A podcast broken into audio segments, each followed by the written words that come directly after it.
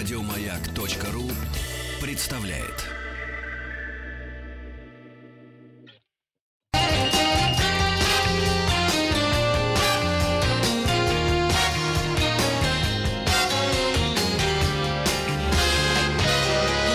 Вахтанг Махарадзе и Павел.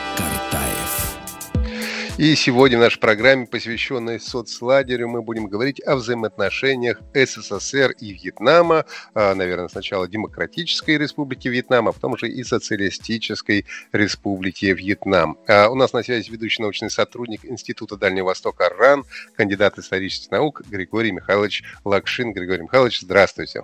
Добрый здравствуйте. день. Здравствуйте. Здравствуйте, Григорий Михайлович. Но вот в 1950 году были а, официально установлены дипломатические отношения Советского Союза и Вьетнама. А были а, какие-то у нас взаимоотношения с Вьетнамом до этого момента? Ну, э, до этого момента, как, как известно, да, э, я могу вам кратко ответить так, что отношения были, конечно, очень и очень э, сомнительные, и я бы сказал, почти несуществующие, потому что все-таки э, Вьетнам, во-первых, это была колония Франции, так, как бы там ни называли, там есть Кахинхина, есть Аннам был, там Танкин разделенный, ну, так или иначе, все был французский союз, и, в общем, французская колония. Затем это попало, значит, в оккупированные были японцами, Поэтому какие-то отношения прямые. Есть такие, значит, сведения, что один-два каких-то наших разведчика даже, значит, оказывались там где-то в районе Сайгона или даже в районе Ханоя. Но это все были вот такие совершенно одиночные случаи. Там был в это время уже, конечно, э, создано с 30-го года Коминтерном, так сказать, коммунистической партии. Был Хошимин, который был значит, послан в этот регион. Ну, говорить, что были какие-то серьезные отношения, не приходится. Ну, Хашимин. Есть... А давайте портрет Хашимина нарисуем для наших слушателей. А, несколько буквально черт его характера, может быть, какой-то поступок а, замечательный. Ну, Григорий э, Михайлович. Знаете, э, нарисовать в нескольких словах портрет такого человека, это вещь почти что невозможно. Человек был, конечно, удивительный, прямо скажем, Э, повлиявший очень сильно на, на всех, кто с ним когда-то как-то общался. Мне довелось, посчастливилось несколько раз, так сказать, быть в роли переводчика, между прочим, между ним и какими-то нашими политическими деятелями или послом Советского Союза во Вьетнаме. Я должен вам сказать, что, конечно, этот человек был огромного обаяния, высочайшей культуры, который, конечно, сумел Э, в свое время привлечь на свою сторону, к своим идеям, которые он воспринял во Франции, во время своей миграции во Франции, вступил там в коммунистическую партию Франции и так далее, потом находился в Москве, учился в Коминтерне, и оттуда был послан в район Индокитая, так сказать, как агент Коминтерна. Конечно, ему удалось привлечь молодых ребят способных, он создал Сначала молодежную организацию, потом коммунистическую партию Индокитая в 30 30 году. И, э, в общем, пошла эта вся работа. Ему пришлось потом одно время, значит, опять скрываться в Китае, где он был арестован. Имя его тогда было совсем не Хашимин, звали его Нгуен Айкок переводе, значит, Гуэн патриот, грубо говоря. Ну, во Вьетнаме многие меняют в течение жизни свои имена, это ничего такого особенного не представляет. Но он был известен, в Коминтерне известен, как Гуэн Айкок. В тюрьме в Китае он взял имя Хошимин. И под этим именем он был выпущен из тюрьмы. Кем? Властями гоминдановского правительства Чанкайши. Его выпустили, чтобы он отправился обратно туда, во Вьетнам, где Чанкайши имел свои планы, где его интересы не совпадали с интересами Франции. И он думал, что и, собственно, так и был убежден, что Хашимин поможет и Галиндану в борьбе с французами. Но оказалось все несколько иначе. Хашимин оказался умнее, как стратег, ловкий, как дипломат. И он сумел в 1945 году Трудный, конечно, очень момент, когда был голод во Вьетнаме. Два миллиона погибли от голода при японской оккупации. Тем не менее, создалась такая революционная ситуация, и коммунистическая партия Индокитая, Вьетнама во главе с Хошимином взяла власть. И тогда он на площади Бадин в центре Ханоя провозгласил декларацию независимости Вьетнама.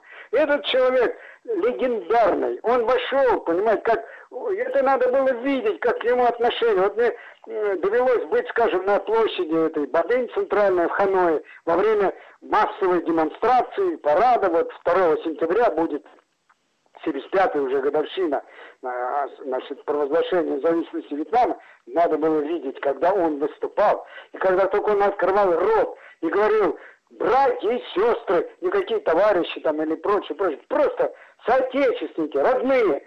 И вы знаете, я видел своими глазами у людей слезы были на глазах. Они на него смотрели, как на какое-то божество. Но это был не какой-то культ личности. Не было этого у Хашимина никогда. Он был скромнейший человек. Своей скромностью, доступностью он поражал всех. И, кстати говоря, это хорошо очень было показано вот в моем поколении, когда появились первые фильмы, снятые нашим великим оператором и режиссером Романом Карменом о, о, о Хашимине, о его соратниках, о победе под Дембинфу, и люди увидели, что это за лидер, что это за человек, какой, какая обаятельная личность, какая скромность, доступность. Я могу говорить бесконечно об этом человеке, потому что действительно он врезался в память навсегда. Но вот в 1950 году э, были установлены официальные отношения дипломатические между Советским Союзом и Вьетнамом, но часть Вьетнама еще тогда, э, Сайгон, э, оставался под властью Франции, да, и именно это послужило причиной дальнейшего конфликта и позже уже Вьетнамо-американской войны. О, вы знаете, это много все разные, разные вещи, разные вещи. Конечно, да, Вьетнам оставался французской колонией. Франция возобновила войну в 46-47 году.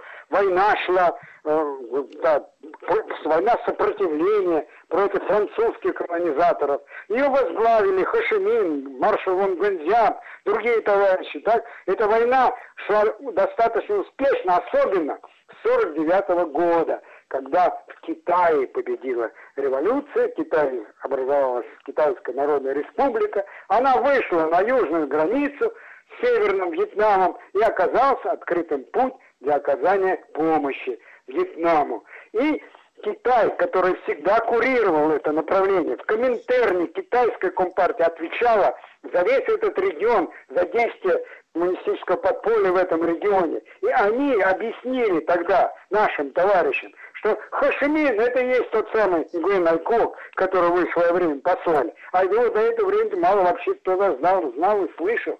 Но в это время изменились и наши отношения с Деголем, с Францией, которая все-таки вступила в НАТО. И уже не было этого такого препятствия немножко. Было у нас были планы, были строили свои какие-то тоже определенные интриги с опорой на Деголя, на его сопротивление, на его национализм. Но ничего не вышло. Франция оказалась в НАТО. И после этого э, так э, Мао Цзэдун и руководство Китайской Народной Республики представили Хошимина как лидера освободительного движения во Вьетнаме. И он начал получать поддержку со стороны Советского Союза в то время. И в 50 году были провозглашены дипломатические отношения. Первые вьетнамцы появились у нас. Здесь началось, так сказать, даже изучение вьетнамского языка только в то время. Кое-кто начал впервые слышать, что это такое за язык на шесть тонов, кстати. Это не простой язык. Ну, короче говоря, вот тогда открылось наше, а, наше сотрудничество. И надо сказать, что оно пришло к тому, что э, французские войска которые там были, э, экспедиционный корпус потерпел сокрушительное поражение в этой войне. И благодаря тому, что была эта помощь, было движение тогда солидарности э, с борьбой вьетнамского народа. А войну французов называли «грязная война», «царь БГ». И это было по всему миру достаточно известно. Французы войну проиграли. А вот когда они ушли, вот тут началась уже довольно открытая интервенция из Соединенных Штатов Америки, которые поддержали, значит, и на Женевских э, соглашениях добились, в нескольких конференций добились того, что Вьетнам был временно, временно разделен на север и на юг по 17 параллели. через два года должны были состояться выборы, на которых почти все знали, что победит Хошимин. Другого популярной, другой такой личности во всей стране не было тогда. И поэтому американцы вместе с их ставленником Годин Зьемом сорвали проведение этих выборов, не допустили их, создался раскол и началась борьба за воссоединение страны, которая, значит, шла вот в течение всех лет до 75 -го года практически, и тоже завершилась победой вьетнамского народа. В этом году, кстати, вот 45 лет этой победы было отмечено в апреле, 30 апреля, когда был взят, освобожден город Сайгон, ставший после этого его назвали город Хашимин. А потом и Демократическая Республика Вьетнам была провозглашена как социалистическая республика. Это уже сделал э, товарищ Лезван, который возглавил партию после смерти э, Хашимина. Хашимин умер в 69 году. Но э, мы же официально не принимали участие в этой войне, но э, мы помогали советниками и э, оружием Вьетнама в тот момент. Насчет советников я, так сказать, воздержусь тут говорить, было ли их там много или как. В общем, там больше было, скорее всего, китайских, конечно, советников. Но помощь оружием, конечно, была. Я вам скажу, что вот знаменитая победа Джен Бинфу, это сражение, которое шло в горах на севере там, Вьетнама, ближе к лаосской границе, где был сосредоточен большой, так сказать, контингент французских войск. И это было очень важное сражение – перед самым, уже когда началась фактически Женевская конференция по Вьетнаму, да, и там произошел разгром французского континента. Благодаря чему? А благодаря тому, что туда втащили в горах на хребте своем, так сказать, люди, между прочим, стволы э, радиоактивных, э, реактивных наших э, минометов. И это были «Катюши», а там были, сидели э, иностранный легион французский. А что иностранный легион? Там полно было немцев, которые воевали в свое время на территории даже Советского Союза. И как только они увидели, что такое «Катюши», они все подняли руки кверху. Практически это было сражение, которое и решило все исход войны, и после этого, так сказать, были вот э, заключены Женевские, Женевские соглашения. Но ведь э, наша страна, Советский Союз, сначала до э, Вьетнамско-американской войны мы поставляли им ну, оборудование самое разнообразное, ну а потом помогли выстроить вот ту самую знаменитую противоракетную оборону, которая начала э, сбивать фантомы американцев. Ну, вы знаете, это все, вы хотите за несколько э, минут всю величайшую историю этой страны. Она очень великая. В ней множество событий было. И была очень длительная, трудная, суровая борьба, жестокая борьба с гибелью миллионов людей. Два миллиона погибших за эту войну было на, на вьетнамской стороне. Так? Но, конечно, решающую роль во всей войне сыграла все-таки, конечно, прежде всего мужество народа, стойкость этого народа, невероятное, не, просто трудно даже представить, в каких это условиях все происходило. Но этого бы не было, если бы не было нашей помощи, которая была не только военной, это была помощь политическая, моральная, и главное, что это было и сотрудничество наше с многими силами общественными во всем мире по созданию движения, антивоенного движения против агрессии США. И американцы проиграли войну не только на полях сражений Вьетнама, они проиграли ее на площадях и улицах Вашингтона, где тысячи, десятки тысяч людей выходили с требованием прекращения этой войны. И это сыграло свою решающую роль. Да, конечно, была большая помощь и строительстве э, нового государства, восстановлении экономики. Это же была социалистическая страна. И поэтому все, что там происходило, надо рассматривать через призму противостояния двух лагерей. Социалистического и э, капиталистического. Запад и Восток. И поэтому, конечно, в интересах Советского Союза, в интересах э, Востока эта помощь оказывалась как бы в противодействии э, значит, политики э, западных, западных кругов, Соединенных Штатов Америки прежде всего. Поэтому это сквозь такую вот эту призму раздел, того мира, холодной войны, которая шла, надо все эти э, события там рассматривать.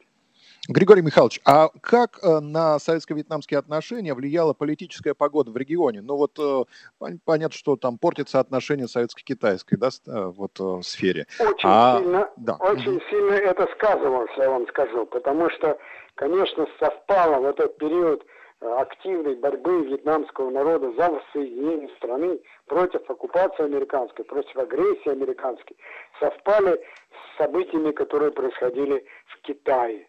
Надо сказать, что в это время, особенно к концу, когда шло уже дело к победе, значит, э, был знаменитый визит Никсона в Пекин, где было потом и во Вьетнам вместе с Киссинджером, где была подписана Шанхайская декларация, которая провозгласила дружбу и союз Соединенных Штатов Америки с Китаем против Советского Союза.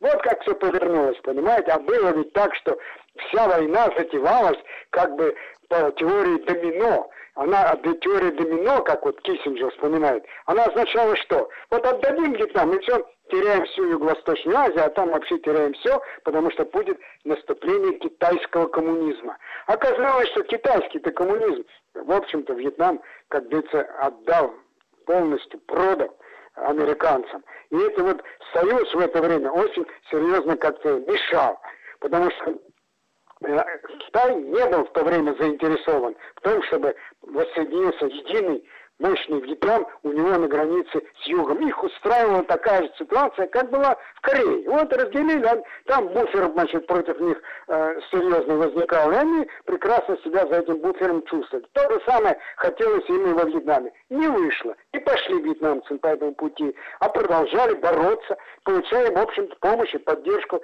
с нашей стороны. Надо еще иметь в виду, что это все ведь помощь-то оказывалась во многом через территорию Китая. По воздуху туда не долетишь с, с, с, с пушками и пулеметами. Значит, да, немножко морем шло. Морем шла, конечно, прежде всего горючка, нефть. Горюче-смазочные материалы, которых не было в Вьетнаме, без них ничего бы не могло двигаться в стране. Поэтому это тоже было очень важно. Но многие наши ракетные вооружения, другие вооружения поставлялись через территорию Китая. Надо Григорий Михайлович, так, чтобы Григорий Михайлович, очень... Вьетнам между Советским Союзом и Китаем маневрировал, ловко маневрировал. Надо... Григорий Михайлович, продолжим после выпуска новостей. так, чтобы получить все.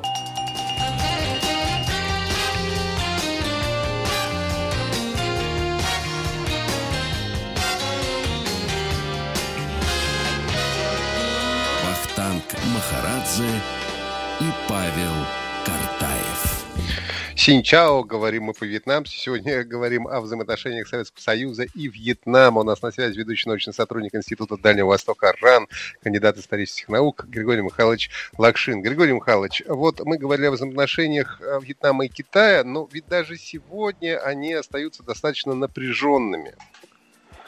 Да, к сожалению, это, к сожалению, это так, потому что, э, в принципе, конечно, это вроде как две социалистические страны, это в них есть полная такая общность общественного политического строя, и там, и там коммунистические партии во главе, время от времени не встречаются, говорят друг другу хорошие слова, делают какие-то общие заявления, все это прекрасно, но оказывается, что при всех вот этих, так сказать, всей такой близости идеологической и политической, а национальные интересы оказываются все-таки местами очень и очень противоречивы. А это, прежде всего, касается региона Южно-Китайского моря.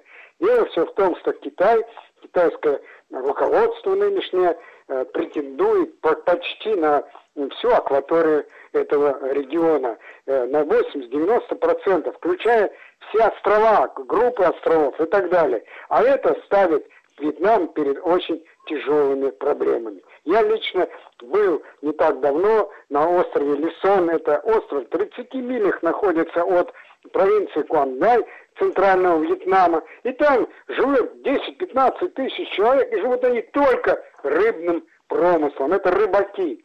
И где же они ловят рыбу? Там, где рыба есть. А рыба есть, между прочим, как раз вот в этих анклавах, в этих таких бухточках, которые образуют многочисленные островки. Там даже людей-то практически э, не было раньше. Но туда заходили рыбаки, там можно было а, переждать тайфун, переждать какую-то бурю, и, э, и отдохнуть, и, значит, там и рыба тоже водилась всегда. И вот сейчас, когда Китай захватил вот эти сель, Парасельские острова на севере, оккупировал их в два приема в 56 и 74 годах, то есть тогда, когда, значит, с одной стороны уходили французы, и было не до этих островов никому дела, а в 76 году, в 74 когда уже э, режим Южного Вьетнама, значит, был тоже на волоске, а острова по Женевским соглашениям были э, под управлением Республики Вьетнам, то есть сайгонских властей, принадлежали им.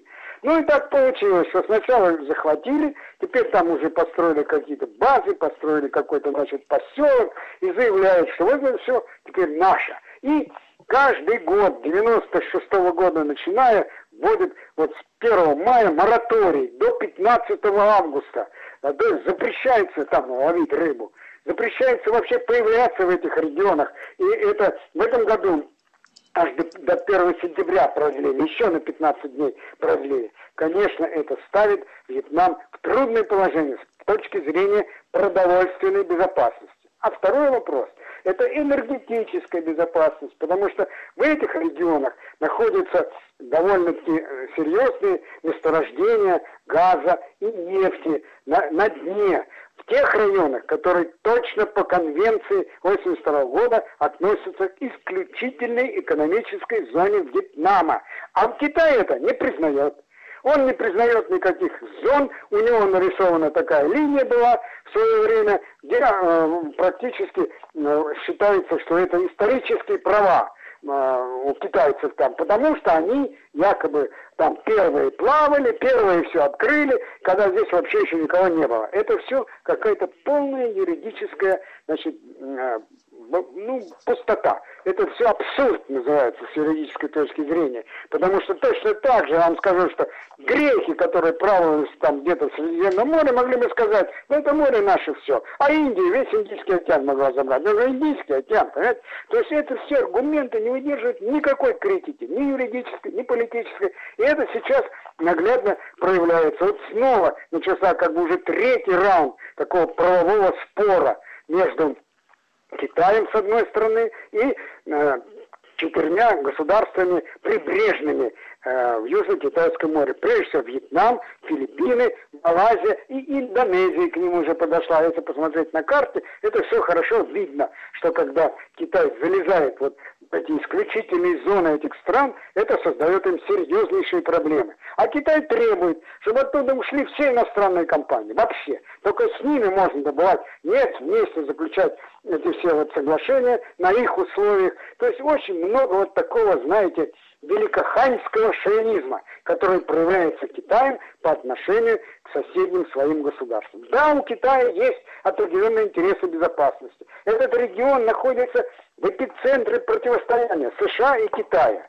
Но, провозглашая свои определенные интересы, добиваясь выдворения американцев, черт оттуда, значит, из этого региона, нельзя то же время так наступать на горло и нарушать те же законные права других соседних своих народов. Вот поэтому отношения строятся очень сложно, потому что я вам скажу, что Вьетнам э, прекрасно понимает, что такое тирания географии.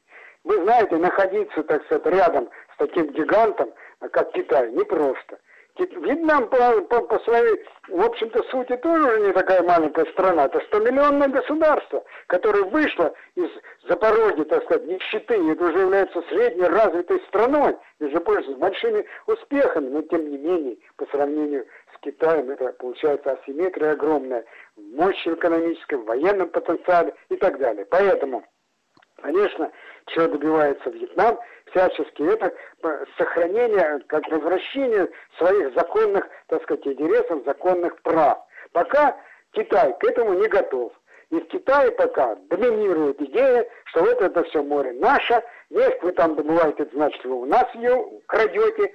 В том числе, кстати говоря, там же работают и наши российские компании. Роснефть работает прекрасно на шельфе Вьетнама, и э, э, Газпром там работает, и все прочие, которые тоже хорошие деньги делают там, между прочим, потому что на этом шельфе не такая большая глубина, и нефть, ее, значит, э, добыча или газа, э, себестоимость э, невысокая, и дает это хороший прибыль и Вьетнаму, и, и России. И никто не собирается от этого всего отказываться. А напряженность нарастает, нарастает, и так может получиться, когда никто, конечно, не хочет там никакой войны, никому она не нужна, ничего хорошего она никому не даст, ни Китаю, кстати, ничего не даст. Вот, тем не менее, э, столкновение происходит, понимаете? Вот э, поймали в, в апреле опять китайцы остановили такой вот рыбацкий корабль вьетнамский и загнали его на скалы, на, на, он, ну, короче, разбился и утонул. И рыбаков спасли там только соседние вьетнамские рыбаки. Что происходит во Вьетнаме в это время? Я видел, какой гнев, какое возмущение в народе возникает. И вы знаете, вот появляется, кстати, угроза китайская. Не тем, что Китай двинется и ведет свои войска во Вьетнам и завоюет его. Невозможно это сделать, и никто не будет этого делать. А вот такие случаи могут привести к взрыву изнутри, потому что тогда вот это произойдет то, что называют, у нас и называли раньше, цветная революция. Когда власть коммунистической партии, которая очень ответственно проводит свою политику, не допускает, чтобы бедствие войны снова пришло на землю Вьетнама. Тем не менее, эта власть может быть свергнута восставшими, стихийно поднявшимися людьми, когда протест может выйти из-под контроля. И это очень серьезная угроза. И непонятно, как Китае. Неужели китайское руководство не понимает? Им что, лучше, чтобы там вместо социалистической республики и там образовалась какая-то другая республика, и явно она даже может быть только проамериканская, другого варианта быть не может. Пока на сегодняшний день Вьетнам проводит свою политику по принципу «три нет». То есть ни вступления ни в какие военные блоки, ни допущения никаких иностранных военных баз на своей территории и ни вступления ни в какой военный союз, с одной стороны против другой, то есть, конечно, против Китая. Вот эти три нет, остаются пока в центре, и они выдержали испытания в Вьетнаме идет дискуссия на эту тему, между прочим. Так, вот готовится 13-й съезд, а тут вышла а, уже не, как раз не так давно Белая книга обороны Вьетнама, где категорически сказано, что Вьетнам будет проводить такую политику неприсоединения. Эта политика три нет, а к ней еще добавляется одно четвертое, неприменение силы и не угрозы силой. То есть политика, которая отвечает интересам региона, интересам АСИАН, где сейчас председательствует Вьетнам, так, и интересам, я бы сказал, и России тоже, потому что нам как и Вьетнаму. Нужно, чтобы там был мир, чтобы там была стабильность, и чтобы все было возможно и открыто, и чтобы все продвигалось, и чтобы у нас тоже там проходят важные коммуникации, которые идут с запада на восток. Не все можно перевозить по Северному Ледовитому океану через наш этот путь, а, Северный морской. Это сложная процедура, а этот путь уже налажен давно. Наши корабли входят и ходят они, заходят в Камрань, по принципу просто э, извещения. Не надо никакого разрешения. Это второе в мире место после Сирии, где российский флот может свободно заходить, отстояться, отдохнуть, э, заправиться, продовольствием подправиться, водой пресной заправиться. И это очень важно тоже для интересов России. Россия была и остается великой Тихоокеанской державой. Без этого всего тогда мы можем очень, очень дорого за все это расплатиться. Мы должны, нам нужно поднимать районы Дальнего Востока, Сибири, а они могут быть подняты только интегрируясь в экономику всего этого огромного азиатско-тихоокеанского региона. Григорий Михайлович, сейчас у нас э, будет э, небольшая пауза на рекламу, и мы вернемся к нашему общению. Я напомню, что сегодня... Ой, э, программе... давайте, давайте, что делать? Давайте, да. Соцлагерь сегодня у нас в отношении Советского Союза и Вьетнама. На связи ведущий научный сотрудник Института Дальнего Востока РАН, кандидат исторических наук Григорий Михайлович Лакшин. Вернемся.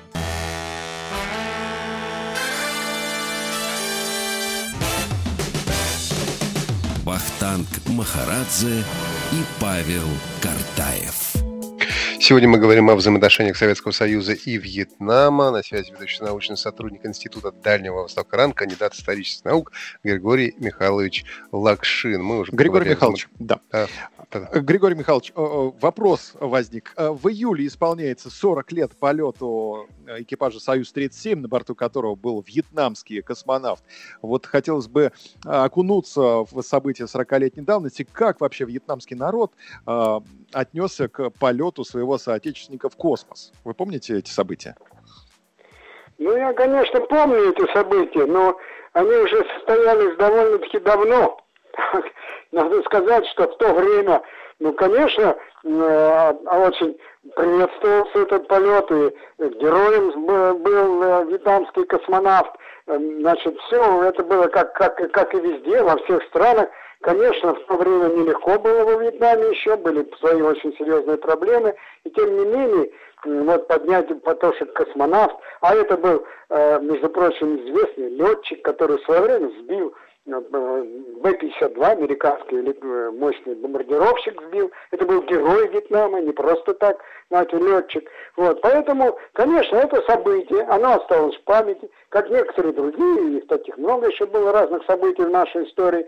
Вот, но, тем не менее, значит, конечно, э, этот полет э, имел большое значение, он и сейчас имеет немалое значение, в принципе, выхода в Вьетнам Вьетнама на сотрудничество с Россией в области освоения космоса. Ибо из космоса тоже осуществляется и прогресс технический, и в какой-то мере даже и может быть и определенное решение определенных вопросов безопасности, потому что оттуда можно хорошо наблюдать и видеть все, что происходит вот у берегов Вьетнама в Южно-Китайском море. Так что полет остался в памяти, его не забыли, не забыли героя, летчика, и, и не забыли нашего космонавта, который с ним летал. Все это. Вьетнамцы вообще, вы знаете, я должен вам сказать, что это сегодня одна из немногих стран, оставшихся вот на, этом, на этой нашей планете, где очень хорошо помнят добро, которое было для них сделано. Это страна, где партия, руководство воспитывает свой народ до сих пор в чувстве глубокой признательности к Советскому Союзу, к нашему народу, к России за ту помощь, которая была им оказана, за ту поддержку, которая оказывается и сегодня, и сейчас. И это очень тоже важно и ценно в наше время. Ну, э, вот во Вьетнаме до 90-х годов э, мы очень сильно Вьетнаму помогали, потом у нас э, произошло как бы охлаждение отношений. Что происходит сегодня в взаимоотношениях России и Вьетнама? Значит, сегодня в отношениях России с Вьетнамом происходит много хорошего прямо скажем, ну, стратегическое партнерство, всеобъемлющее стратегическое партнерство объявили. А, вчера, вот, подождите, простите, в пятницу был звонок, длинный телефонный разговор между генеральным секретарем ЦК КПВ, президентом Социалистической Республики Вьетнам Nguyen Фучонгом и э, Владимиром Владимировичем Путиным. Это был долгий разговор, в котором обсудили все стороны наших отношений, в том числе политическое сотрудничество, которое хорошо развивается. У нас нет проблем с Вьетнамом практически никаких. У нас почти полное совпадение позиций по основным принципиальным вопросам мировой политики. Так? В вопросах экономики дело выглядит немножко сложнее, труднее, потому что, ну, конечно, много чего меняется, изменилось, трудности сейчас еще вдобавок добавились, да, и у нас объем торговли всего 5 миллиардов. А хотя хотели к 2020 году иметь 10 миллиардов. Но не получилось. По целому ряду причин. И прежде всего, конечно, в какой-то мере и в связи с трудностями э, нашей экономики, которая не может пока произвести в полном, так сказать, виде в то, что необходимо для Вьетнама. И мало того, наш бизнес, частный бизнес, неохотно идет в Вьетнам. Все-таки это далеко, транспортировка сложная. А главное не это. Плохо знают. Плохо знают страну, знают, плохо знают ее возможности, особенности. Экспертиза стала очень такая бедная, потому что экспертов стало мало, по пальцам можно их пересчитать по сравнению с тем, что было во времена Советского Союза. Поэтому 5 миллиардов это ничтожно мало, если вы сравните с китайскими объемами, где там под 100 с лишним уже миллиардов выходит объем торговли двусторонний. Правда, при дефиците, конечно, Китая чуть не, ой, Вьетнама, то есть почти в 30 миллиардов. Огромный э, объем торговли э, с Соединенными Штатами Америки, с Японией, с Индией даже, то есть с другими странами АСЕАН. А 5 миллиардов это 1% в нашей вот балансе торговли. И вот у них тоже не более 1%, это очень мало. Если нас нет экономически, то мы можем потерять все и политически. Это одно очень связано с другим. Сейчас принимаются какие-то меры, ну, видите, это эпидемия э, коронавируса, конечно, все это откладывает, оттягивает решение сложнейших проблем. Но вопросы решаются. Вьетнам идет к нам достаточно активно. Уже у Вьетнама профицит в торговле с Россией почти на миллиард долларов. Вьетнамцы прекрасно работают в Ямало-Ненецком округе, добывая нефть вместе с, с нашими там компаниями на севере, где холодно. Тем не менее они работают. Сейчас вот в Подмосковье, э, в Калужской области, там строится большой э, мясомолочный комбинат, вьетнамцы строят, где будут коровы, значит, особой породы, выведенные специально из Израиля, привезенные, с высокой, так сказать, э, ну, производительностью. И это все тоже вкладывается очень крупные деньги. И точно такие же проекты существуют на Дальнем Востоке. Пока еще там вот есть свои проблемы, свои трудности. Но перспективы намечаются, стороны это прекрасно понимают,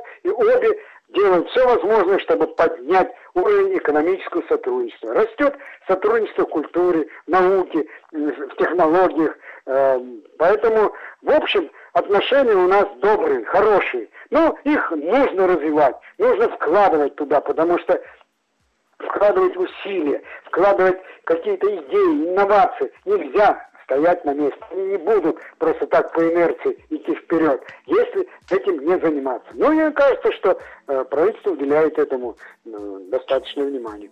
И вот на этой оптимистической ноте мы говорим вам спасибо. На связи у нас был ведущий научный сотрудник Института Дальнего Востока РАН. Спасибо. Я не ожидал, что вы будете так полезете далеко в историю советских отношений и так далее. Мы с вами прошли 70 лет Вьетнама. Это, конечно, бегом по... Еще Обязательно встретимся. Спасибо. спасибо большое. Прощаемся до завтра.